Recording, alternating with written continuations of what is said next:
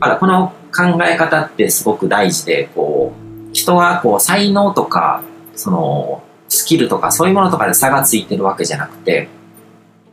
どの人もすごく才能を持ってるし、スキルも持ってるんですね。だからパフォーマンスのいい時同士を比べたら、どの人もすごく高いものを持ってると。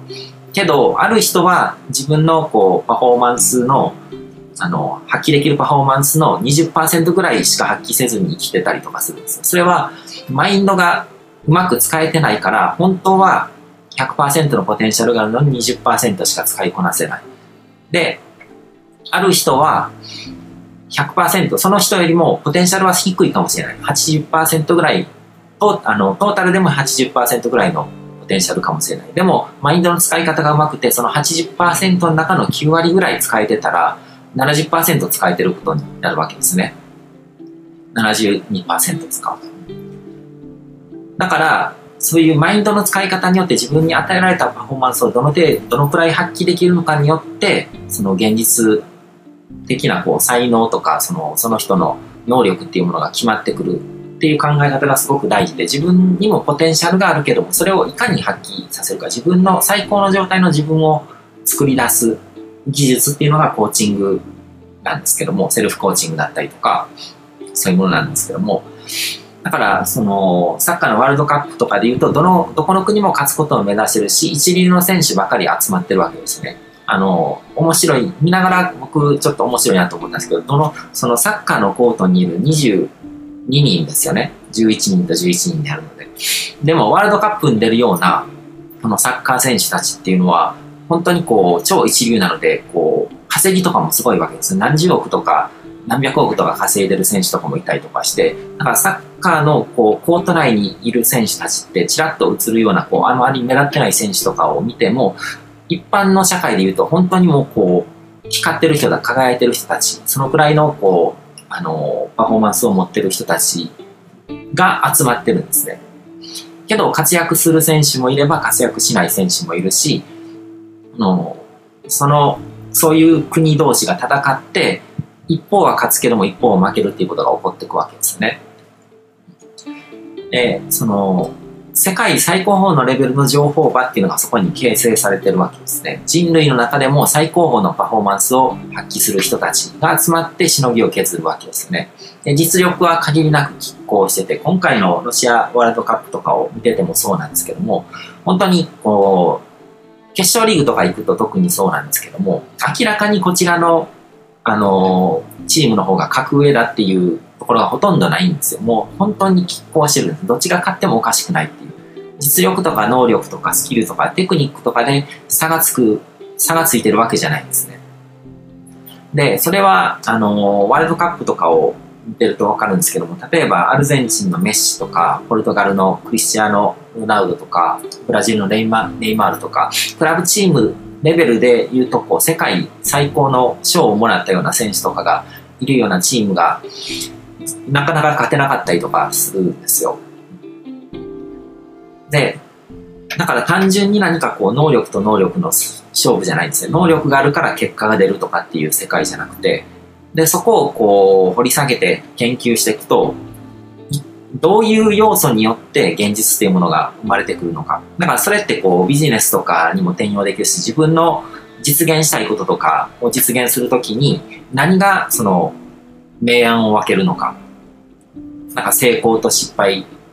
につながるのかっていうことが、あの、解き明かされてくるんですね。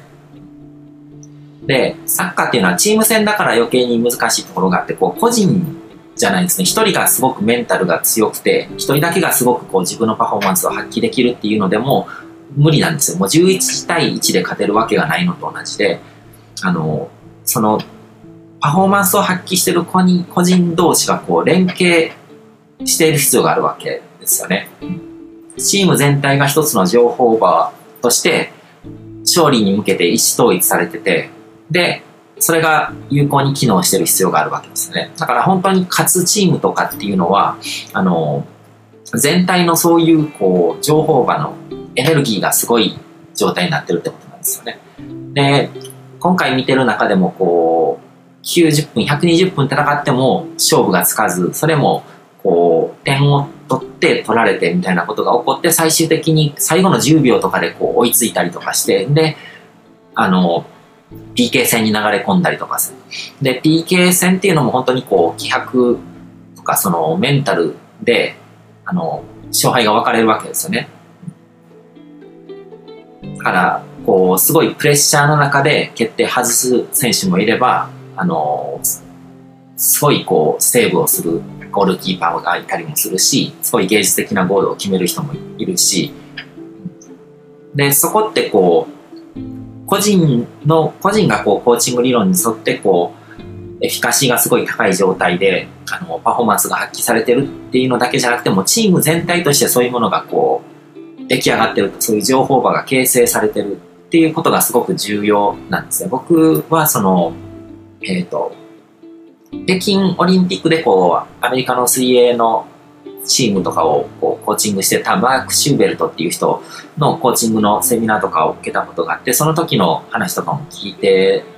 たんですけども、その水泳っていうのも個人競技に見えるけども、実はこうチーム戦だっていうふうにそのマーク・シューベルトは捉えてて、もう練習の時からそのチーム全体でこう金メダルを取る瞬間のシミュレーションを何度も何度もやってるらしいんですね。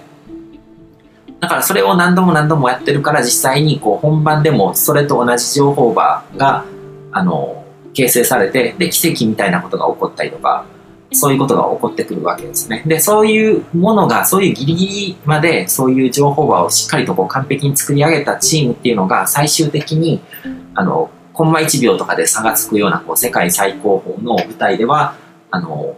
勝敗を分けることになるんですね。で、そのチームがどれだけ勝ちたいと強く思ってるのか、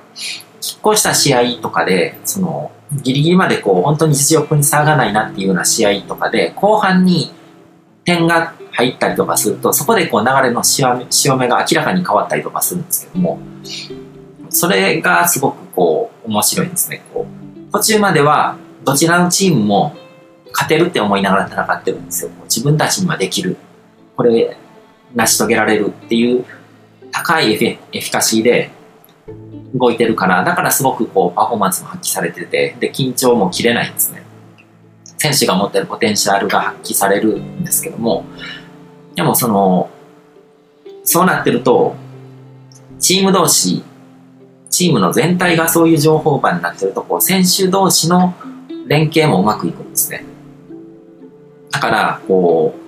自分のチームメイトがここに走り込んでくるのがあらかじめ分かっているようなところにボールを蹴り込んだりとか、あの、ボールが来たものを自分に来たパスとかをわざとスルーして、こっちから来たチームメイトに譲ったりとか、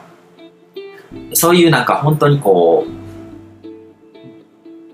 脳みそが繋がってるようなプレー、スーパープレーっていうのがあの、すごくサッカー見てて魅力的に感じる部分なんですけども、そういうのって本当にこう、情報場が形成されてて、それによって、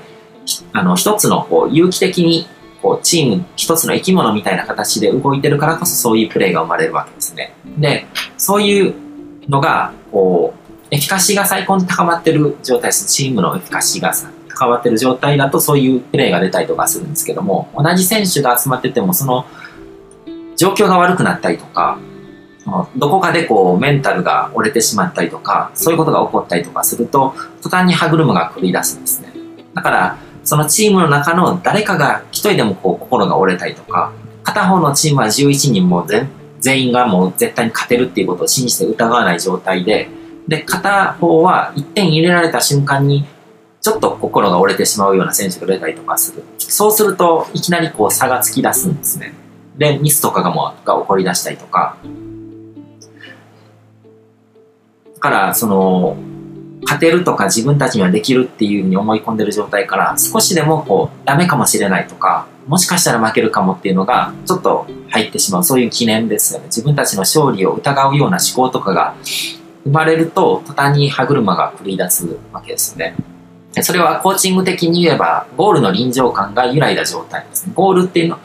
そのチーム全体で絶対に勝ってこう優勝してるっていうこうゴール共有してる、臨場感を高くこう共有してる。それができて当たり前っていう状態から、そこからこう、そういう状態を保ったままだったら、こう、1点入れられたところで、2点入れられたところで、でも最終的に勝つの俺らやし、みたいな感じのエフィカシーが保てるんですけども、どこかで、あの、折れてしまったりとかするんですね。で、しかもその1点入れられる時間帯が後半の際の際だったりとかすると、あと、これだけしか時間ないのに、も、もしかしたら無理かもしれないみたいな感じで、こう、揺らいじゃうんですね、ゴールが。で、そうなると、こうスポ、ーツの世界ってすごくシビアだから、そういうちょっとしたことで、あの、差が突き出してしまうんですね。残酷でもあるんですけど。だからスポーツに比べたらビジネスとか他のことっていうのはもう簡単すぎだと思うんですよ。ビジネスの場合だったら何か一つビジネスやる中でうまくいかないかもしれないとか、これでこのオファーを出して1000万稼げないかもしれないみたいなことを思ったとしても、いくらでも修正できる時間があるんですね。ビジネスのそのタイム、時間の感覚とスポーツの時間の感覚っていうのは全然違うわけですよね。で、しかもワールドカップの決勝トーナメントとかっていうのはもう一回負けたら終わりっていう中で戦っていくので、だから本当にこう、メンタルがこう、タフな選手たちが揃ってないと、ちょっとしたことで、こう、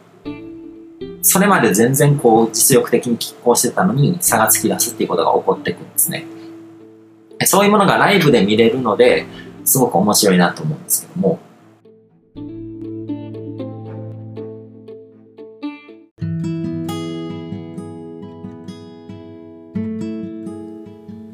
今回も最後まで聞いていただいてどうもありがとうございます。